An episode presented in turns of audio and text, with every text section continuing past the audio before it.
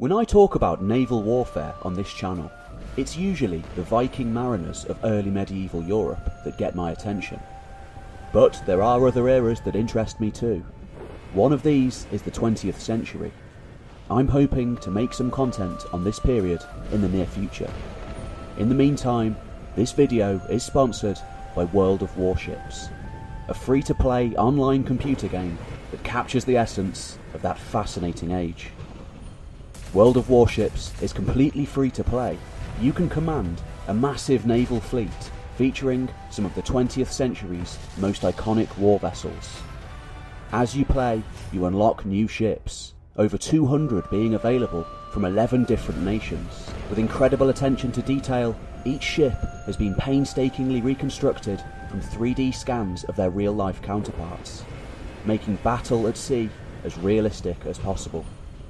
In game weather effects make each new battle unique and can even change outcomes, forcing the player to adopt new tactics. World of Warships is constantly evolving the game, so there is always something new to experience, with a steady update of new missions, game updates, and events. You can join the steadily growing community of 30 million players worldwide and get a free aircraft carrier, the USS Langley, by using my exclusive offer code or by following the link in the description below. In the late summer of 1097, a crack force of heavily armoured warriors came hurtling down through the mountain passes of Cilicia in sun scorched southeastern Anatolia to enter the lush coastal plains beyond. To say that the region had a turbulent recent history would be an understatement. First held by the Roman Empire, the sought after coastal plain had been conquered by the Arabs in the 8th century, becoming the front line of its 200 year war against the Byzantines. Until it was finally reconquered by the warrior emperor Nicephorus Phocas in the late 10th century. Since then, Cilicia had enjoyed a relative period of peace under the prosperous 40 year rule of Emperor Basil II, followed by another period of imperial collapse, brought on in part by the arrival of a new power in the region, in the form of the Seljuk Turks. Remnants of all of these occupiers could still be seen littering the landscape and in the ethnicities and culture of the people who lived there. Now, in the twilight years of the 11th century, the once mighty Seljuk Empire was on the brink too, fairly quickly fragmenting into various successor states after the death of the Sultan Malik Shah in 1092. Most of the people who lived in Cilicia were now Armenians, often no particular allies to the Byzantines. For the most part, they lived under the rule of Turkish garrisons. And now there was another faction to add to the mixing bowl. Numbering no more than 200 men, and guided by a local Armenian who knew the winding mountain paths well. 200 or so Norman knights arrived at the thriving metropolis of Tarsus.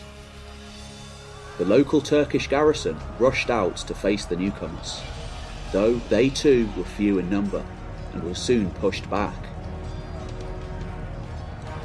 Normans were used to fighting in unfamiliar territory and in small numbers. In fact, they'd made a lifestyle out of it, ingratiating themselves into fragile political situations from the Irish Sea to the eastern Mediterranean. They'd even been active in this very same region over the last half century or so of crumbling Byzantine rule. And now, the leader of this small force was going to attempt to establish himself, as his kinsmen had done all over Europe, as the new feudal lord of the region quickly establishing a loose cordon around the town, the Normans made an elaborate show of preparing for the coming conflict, loudly proclaiming that they were just the vanguard of a much larger force on the way. under the overall leadership of the great Bohemund of Taranto, master of southern Italy.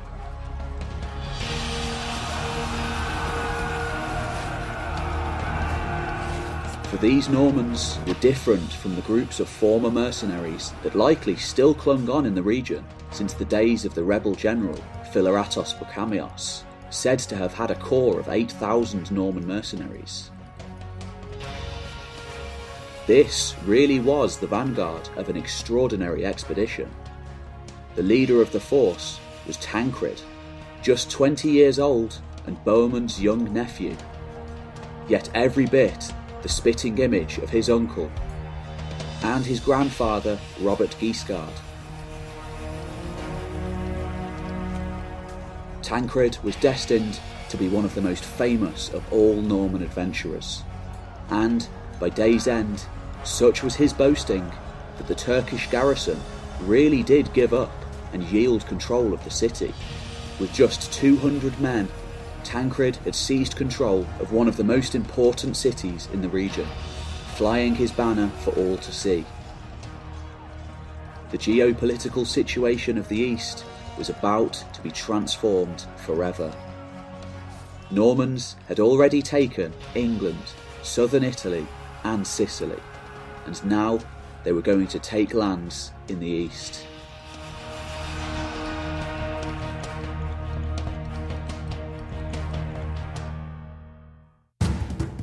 In the late 1090s, the gradual appearance of the armies of the First Crusade at the court of the Byzantine Emperor Alexius Comnenus proved to be a logistical nightmare. Month after month, year after year, as tens of thousands of Western Europeans passed through Constantinople, driven into Some, a frenzy of religious fervour, others simply following their lords and taking the excuse to loot and pillage along the way. Alexius had the unenviable task of feeding and lodging the newcomers, in order to keep rampant looting and outright violence to a minimum as they passed through his lands. Thankfully, for the most part, the great lords of Western Europe who had taken the cross, men like Raymond of Toulouse, Hugh the Great of France, and Godfrey of Bouillon, seem to have been genuinely motivated by religious conviction, and thus did their best to keep their men in check. As they passed through Alexius's court, one by one, they made oaths to the emperor to return any previously held imperial lands back to him as they passed through Asia Minor. In return, he would provide them with a guide. In the form of his general, Tatikios, a Turk who had been captured as a boy by Alexius's father and raised alongside him he would provide them with much needed logistical and military assistance along the way, and could provide vital information on the Turkic armies they were about to come up against.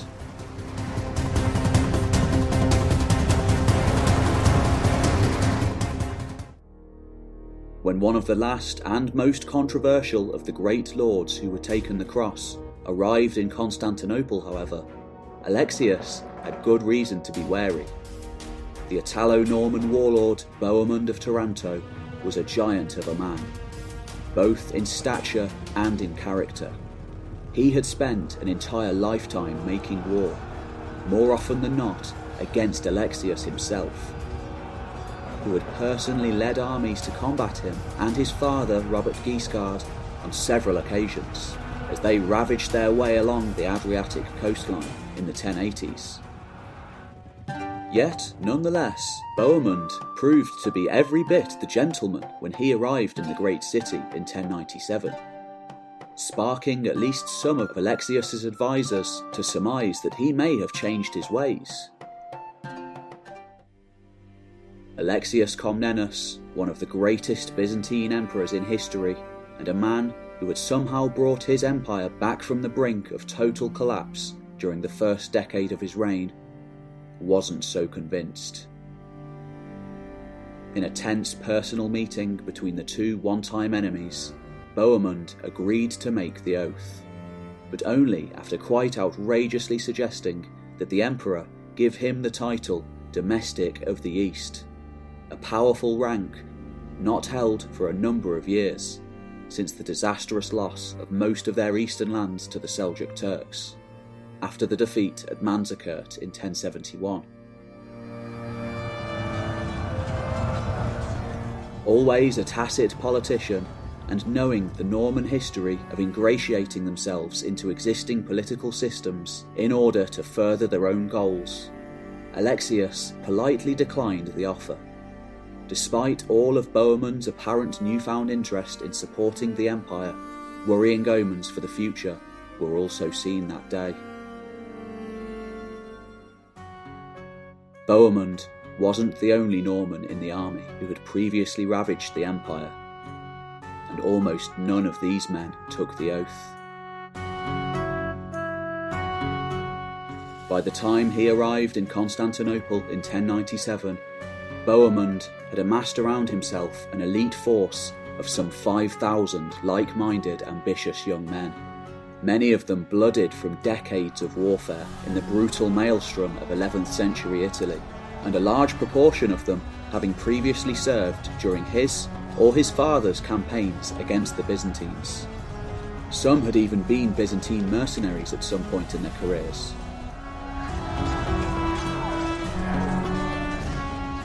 A notoriously independent minded bunch with a reputation for answering to no man but themselves and their immediate liege lords, these Italo Normans were moulded into a unified force, not only by religious conviction, but by the allure of riches to be won and territories to be claimed in the east. Most notable amongst Bohemund's inner entourage was his young nephew Tancred. Just 21 years old at the time, yet every bit as ferocious and ambitious as his uncle. Tancred was named after the patriarch of their family. His great grandfather whose son's exploits in Italy in the first half of the 11th century had led to the establishment of the independent Norman realm there, where Tancred had been born.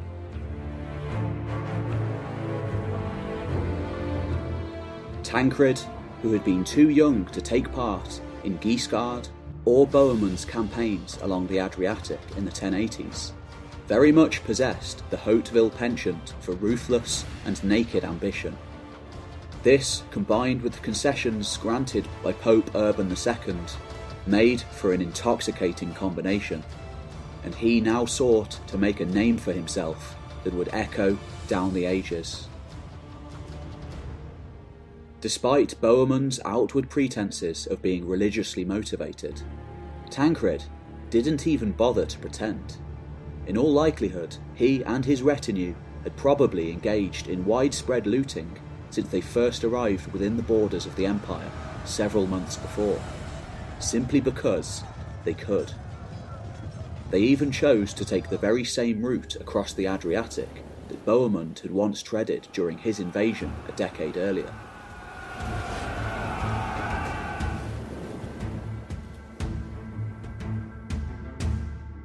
In a grim foreboding of the events that would follow over the coming years and decades, Tancred publicly scoffed at the idea of taking Alexius's oath, flat out refusing to do so in a flagrant challenge to the authority of the emperor, and even engaging in a minor brawl with some of Alexius's men, before finally being forced to take the oath by his uncle.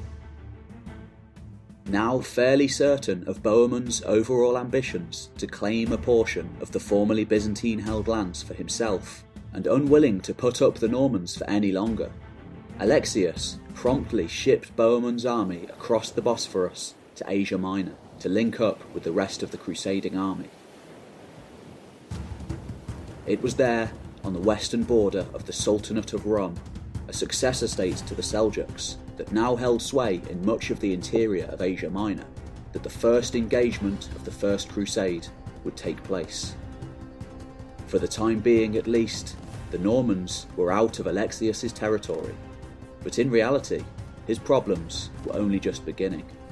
Once safely across the Bosphorus, the vast army, potentially numbering between 30,000 and 50,000 men, the largest army seen in Western Europe since the fall of Rome, saw the first signs of the alien type of warfare they were about to come up against.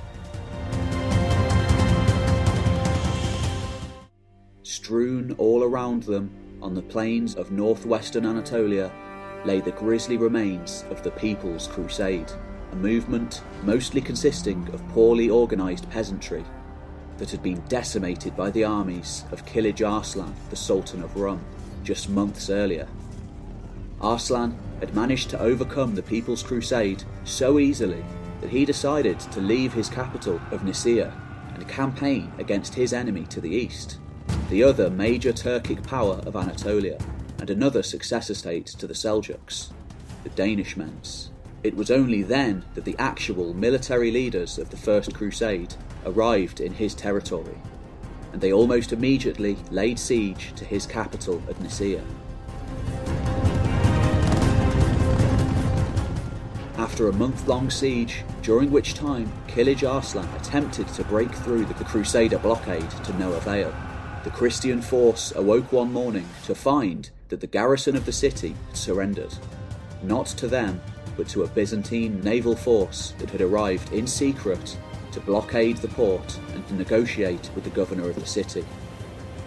Now back in Byzantine hands, and with a brutal sack of the city averted, the Crusaders had no choice but to push on through the interior of Asia Minor and towards the Holy Land. Much of the Norman leadership, and Tancred in particular, were furious over Alexius's actions, though in reality he had simply adhered to the oath that the majority of the Crusader leadership had made to him to restore formerly Byzantine held possessions back to the empire. Nevertheless, much of the rank and file of the army were now adamantly distrustful and often outright hostile towards the Byzantines. Yet, they had little time to muse over what had happened at Nicaea. Waiting for them somewhere out in the hostile and unforgiving plains of central Anatolia was Kilij Arslan, along with thousands of highly trained horse archers. The next battle of the First Crusade would be one of the first instances of a pitched battle between a Turkic army utilising the Eastern style of warfare honed on the steppelands of Central Asia versus a Western European force fighting with an emphasis on heavily armed knights. Due to its sheer size and thus the logistical difficulty of feeding the army, which had to live off the land, the crusading force split into two detachments. The larger part being led by Count Raymond of Toulouse, along with much of the German, Frankish, and Flemish detachments. The vanguard, however, a day's march ahead of Raymond's force, was a predominantly Norman affair.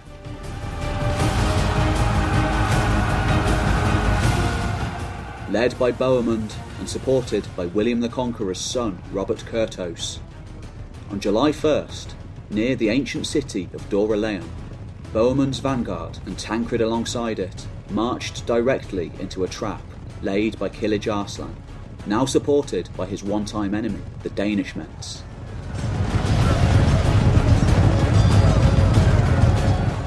The fighting was brutal, and despite heavily outnumbering the attacking horse warriors, losses mounted quickly as the heavily armoured knights and men-at-arms had arrows rained down upon them from the much more mobile Turkic force. The Norman leaders ordered their men to form up into a tight defensive square around their camp, and for hours they defended this position against a ferocious onslaught. Kilij Arslan, assuming this to be the entire crusading army, urged his men ever onwards to press home their advantage and win the day as Tancred and Bohemund urged their men to stand fast against this new style of warfare harassing them from all directions. Contingents of knights began to trickle in from the main crusading force. Most notably, Godfrey of Bouillon, who had ridden hard with his retinue of just 50 knights to join the battle.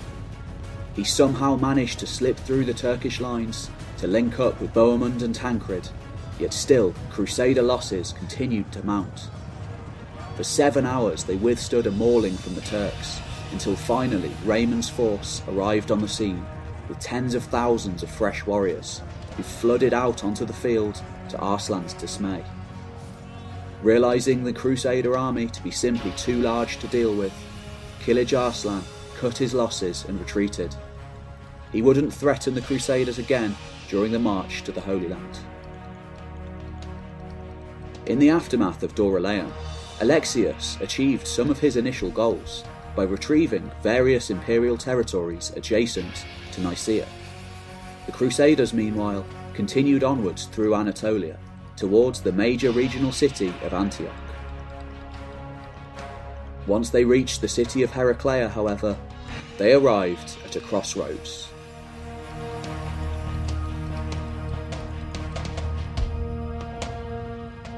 Two routes to Antioch lay open to the army. The safer, though longer route through the Antitaurus Mountains, and a quicker shortcut through the mountain passes directly to the south. Though this was one which came with the threat of Turkish attack. The main army opted for the former, giving them time and breathing room to prepare for the upcoming siege of Antioch.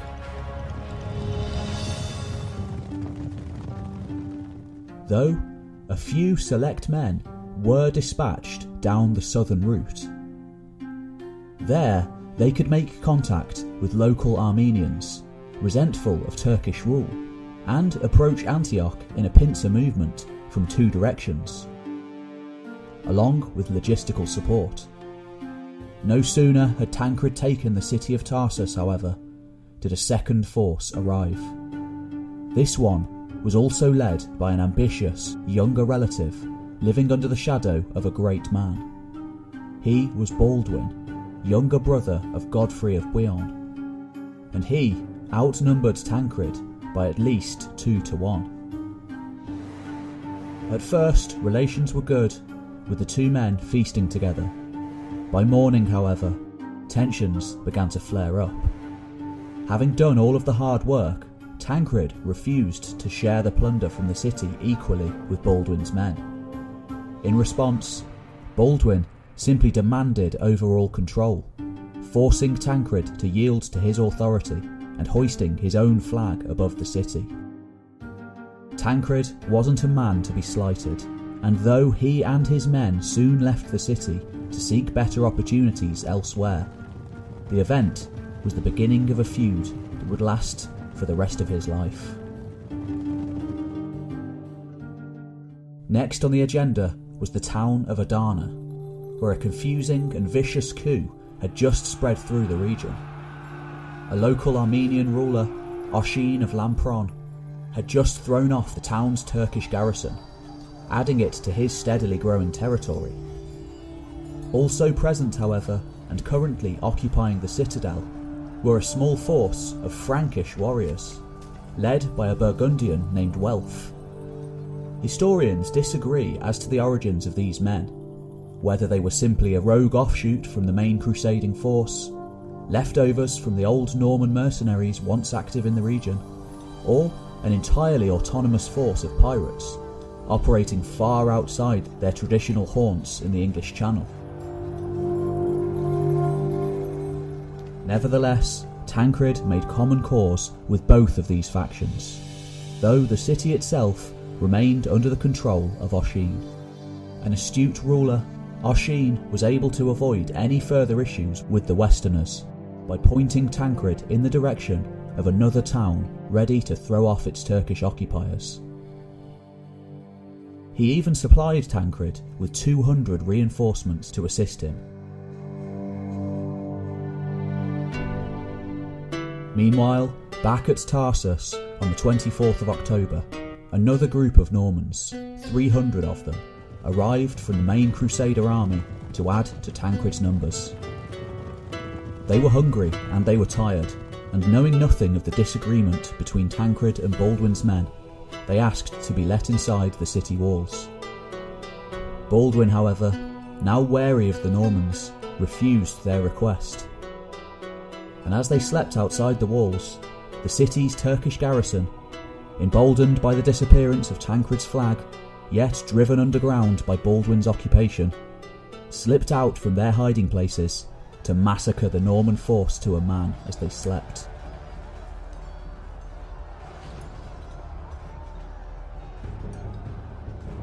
With the next day came outrage and a vicious massacre against the local population. Baldwin himself lay low, in fear of reprisals against himself. Tancred, meanwhile, successfully seized the town of Mamistra, finally rewarding his men with riches and plunder. Before long, however, Baldwin turned up too. A confrontation had to happen. Tancred, now having similar numbers to Baldwin, thanks to his Armenian allies, wouldn't back down this time. Incited by his erstwhile lieutenant Richard of Salerno, who vowed vengeance for what had happened at Tarsus, a brawl followed by an outright battle between the two forces resulted. And Baldwin eventually left the city. He had been busy too, making his own Armenian links, notably a nobleman named Bagrat, whom he had met at the siege of Nicaea. Bagrat spoke of lands further to the east, in need of liberation and protection. Baldwin wouldn't link up with the main army again after Cilicia, instead, heading straight to the east for the city of Edessa, which he would seize, forming the first of the Crusader states. Tancred, meanwhile, leaving wealth, his Armenian allies, and a small skeleton crew of Norman knights to hold on to his new interests, rode off to join the main army en route to Antioch.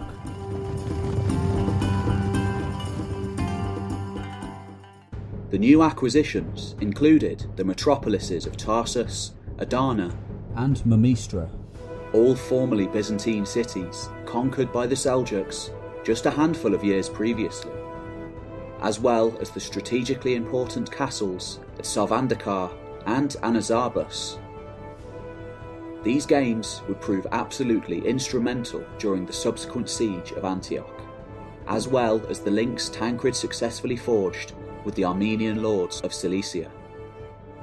Most notably, Constantine I, the Rubenid Lord of the Mountains, who provided a great deal of logistical support to the Crusaders during the costly and lengthy siege of Antioch. and continued to be a firm ally for years to come. None of the formerly Byzantine cities were handed back to Alexius. After Antioch finally fell to the Crusaders in June 1098, Bohemund proved Alexius's fears to be entirely grounded when he set himself up as the de facto ruler of the city. Amidst great protests by Count Raymond of Toulouse, the few Byzantine representatives still present within the army, and a number of the other leaders. Yet, despite their anger at the situation, the decision was made to carry on south to Jerusalem and leave Bohemund with his new possession, the latest Norman polity to be born, Principality of Antioch. Before annexing much of the adjacent territory into his new state, Bohemund dispatched his erstwhile second in command, Tancred, to be his representative at the siege of Jerusalem. Now finally out of the shadow of his uncle, it was Tancred's time to shine. After another fierce siege, the holy city of Jerusalem finally fell to the Crusaders in 1099. Tancred was one of the very first men to enter the city, the sack of which led to a grisly massacre of the vast majority of the native inhabitants, many of whom were Christians and Jews. Interestingly, in a brief glimpse into Tancred's personality, he is said to have given his standard to a group of terrified citizens who had taken refuge atop the Temple of Solomon, an act which should have guaranteed their safety. Upon returning, however, after taking his fair share of the plunder, he was outraged to discover that they had all been massacred by other groups of crusaders. The city had fallen, thus finally realising the goals of the crusade. Unlike the settlements further to the north, such as Antioch, however, Jerusalem hadn't been under the control of the Turks. Just prior to the arrival of the Crusaders, the city had fallen to the Egyptian Fatimid Caliphate, a rival Islamic power to the Turks, and they were still around. Some of the Crusaders enjoyed a brief rest, others began debating over how the new polity should be run. Tancred, however, true to his personality, almost immediately left the city with a few select men in order to scout the Fatimid positions along the Palestinian coastline. Lo and behold, within a matter of days, Tancred and his men captured a handful of Egyptian scouts. After questioning, it became apparent that a large, fully rested Fatimid army was headed straight for the Crusader force. Thus, Tancred's professionalism and alertness allowed for an effective counterattack at the crucial moment when everything might have been lost. During that battle, fought at Ascalon, Tancred formed a major part of the army that punched through the Fatimid lines, winning the day ensuring the survival of the new polity.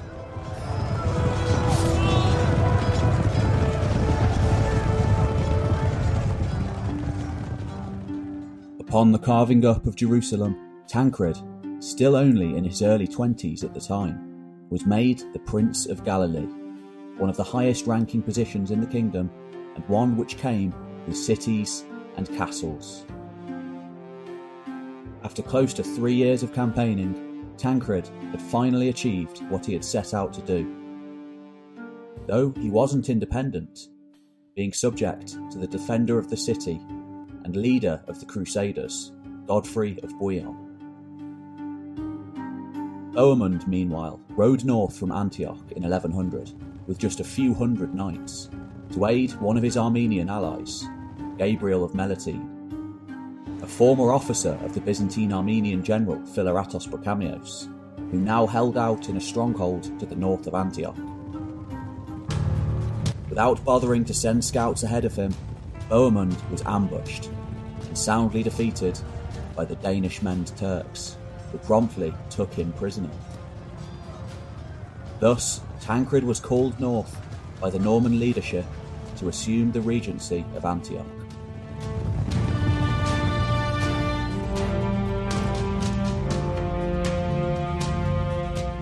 Out of respect for his uncle, he didn't use the title of prince. Though, having said that, he was in no hurry to see his uncle released. Tancred would go on to hold the position of ruler of Antioch, on and off, for the next 12 years. Thus, despite being the one who had raised the Norman force in the first place, it was Tancred, not Bohemund, who reaped the benefits of the First Crusade. Whilst Bohemund languished in the dungeons of the Danishmends, Tancred immediately set about reoccupying his old conquests in Cilicia to reinforce the young principality. Shamelessly throwing out their Byzantine garrisons and stocking the walls of Tarsus with loyal Armenians and Normans. He expanded his territory by annexing and conquering land from the multitude of Armenian factions in the region, making common cause with the most legitimate of the bunch, the new Rubenid Lord of the Mountains, Thoros I, against the others. Likewise, Thoros was able to expand his own realm significantly due to Tancred's help. As well as going north, Tancred moved to the south too, showing particular interest in the port of Latakia, a formidable city and the last Byzantine stronghold in the region. Finally capturing it in 1103. In the same year, After three years of captivity, during which time he had refused the help of the Emperor Alexius, knowing that this would likely amount to little more than the exchange of one prison cell for another. Bohemund was successfully ransomed back by Baldwin II, the new Count of Edessa, thus ending Tancred's first tenure as prince. Tancred had proved to be an effective ruler of Antioch in Bohemund's absence, and was instrumental in the defence of the young principality. Almost as soon as Bohemund was released, however, he launched into another full frontal attack, and again he was met with disaster. At the Battle of Harran in May 1104, the army of Edessa was annihilated, its count, Baldwin II, captured by the victorious ruler of Mosul, Jakirmish, and held captive for the next four years. In Baldwin's absence, Tancred seized control of Edessa, placing his cousin Richard of Salerno in charge. Bohemund, meanwhile, returned to Europe to gather support for another crusade. Yet again, this left the regency of Antioch in the capable hands of Tancred. For a short time, placing the leadership of both of the northernmost Crusader states in Norman hands. An astonishing achievement, though a short lived one. In 1104, the Edessan army had been destroyed at Harran, prompting the Turkish ruler of Aleppo, Ridwan, to embark on an expansionist policy against the Crusaders. Tancred, however, was a master of strategy, successfully leading Ridwan into a trap before breaking through his force with a customary Norman cavalry charge. The Battle of Arta was such a success for the army of Antioch that they not only restored all of the territories lost at Harran, but rode all the way into the suburbs of Aleppo, sacking as they went, before exacting tributary status on the city. Tancred didn't take the city. Not yet. Maybe he was weakening Aleppo to make way for an eventual attack. Though, in truth, taking the city would have created more problems than it was worth. The massive Muslim population there too unruly for his relatively small group of Normans to rule over. For now, he was content to simply extort money from it, an art form that he was incredibly successful at. Upon Baldwin's release in 1108, in truth, an eventuality Tancred had been keen to avoid. The Count returned to Edessa to reclaim his position. He found there a reluctant opposition, sparking a vicious feud between the two factions. Despite still being surrounded on all sides by hostile Islamic powers. The conflict became so heated that each ruler brought in an outside Muslim power on their behalf, Baldwin siding with Mosul against Tancred and Aleppo. Tancred knew when he was beaten, and soon enough he gave up his control over Edessa and returned to Antioch, where he continued to rule. Meanwhile, in Europe, Bohemund had succeeded in rallying a vast second crusading expedition. Instead of heading back to the Holy Land, however, he opted to attack Alexius directly at Constantinople. Bohemund's last great venture was a complete failure, ending in total defeat by the Byzantines. After signing a treaty in 1108, whereby he promised Antioch's overall vassalage to the empire, Bohemund was left a broken man. He never returned to Antioch, dying a few years later. Tancred now at around the same age as Bohemund had been when he first took the cross, continued to expand his realm, ignoring the treaty signed by his uncle, and for all intents and purposes, becoming the undisputed ruler of Antioch, and by extension, by far one of the most powerful Crusader lords in the East. In 1110, he brought the imposing castle of Crac de Chevalier under his control and secured himself a powerful ally and the beginnings of a dynasty by marrying Cecile, the daughter of the King of France. By 1111, he formalised his influence over Aleppo, formally making it an Antiochene vassal, apparently even forcing some of the mosques in the city to install crosses over their minarets. Tancred was an astonishingly rigorous and energetic ruler, said to disregard sleep and leisure in preference to wakefulness and work. By 1112, he had brought Antioch to its absolute territorial peak. It was by far the strongest of the Crusader states. Within a matter of weeks, however, in one of the most fortuitous moments in the history of both the Crusades and the Norman conquests, a typhoid epidemic tore through the city, killing Tancred in the prime of his life. Tancred was succeeded as regent by the man deemed most fit for the job, his nephew, Roger of Salerno, son of his erstwhile lieutenant, Richard. Roger ruled as the power behind the throne until Bohemund's young son, Bohemund II, came of age. At first, he did well, winning some victories against the neighbouring Muslim states, until he, and virtually his entire army, were massacred by the Artuqids of Aleppo in 1119. From then onwards, Antioch entered a long and steady decline, its loyalties and sometimes actual leadership passing between the Kingdom of Jerusalem, the Byzantine Empire, and even the Armenian Kingdom of Cilicia, which it had initially helped to create, until it was finally stamped out of existence in the 13th century.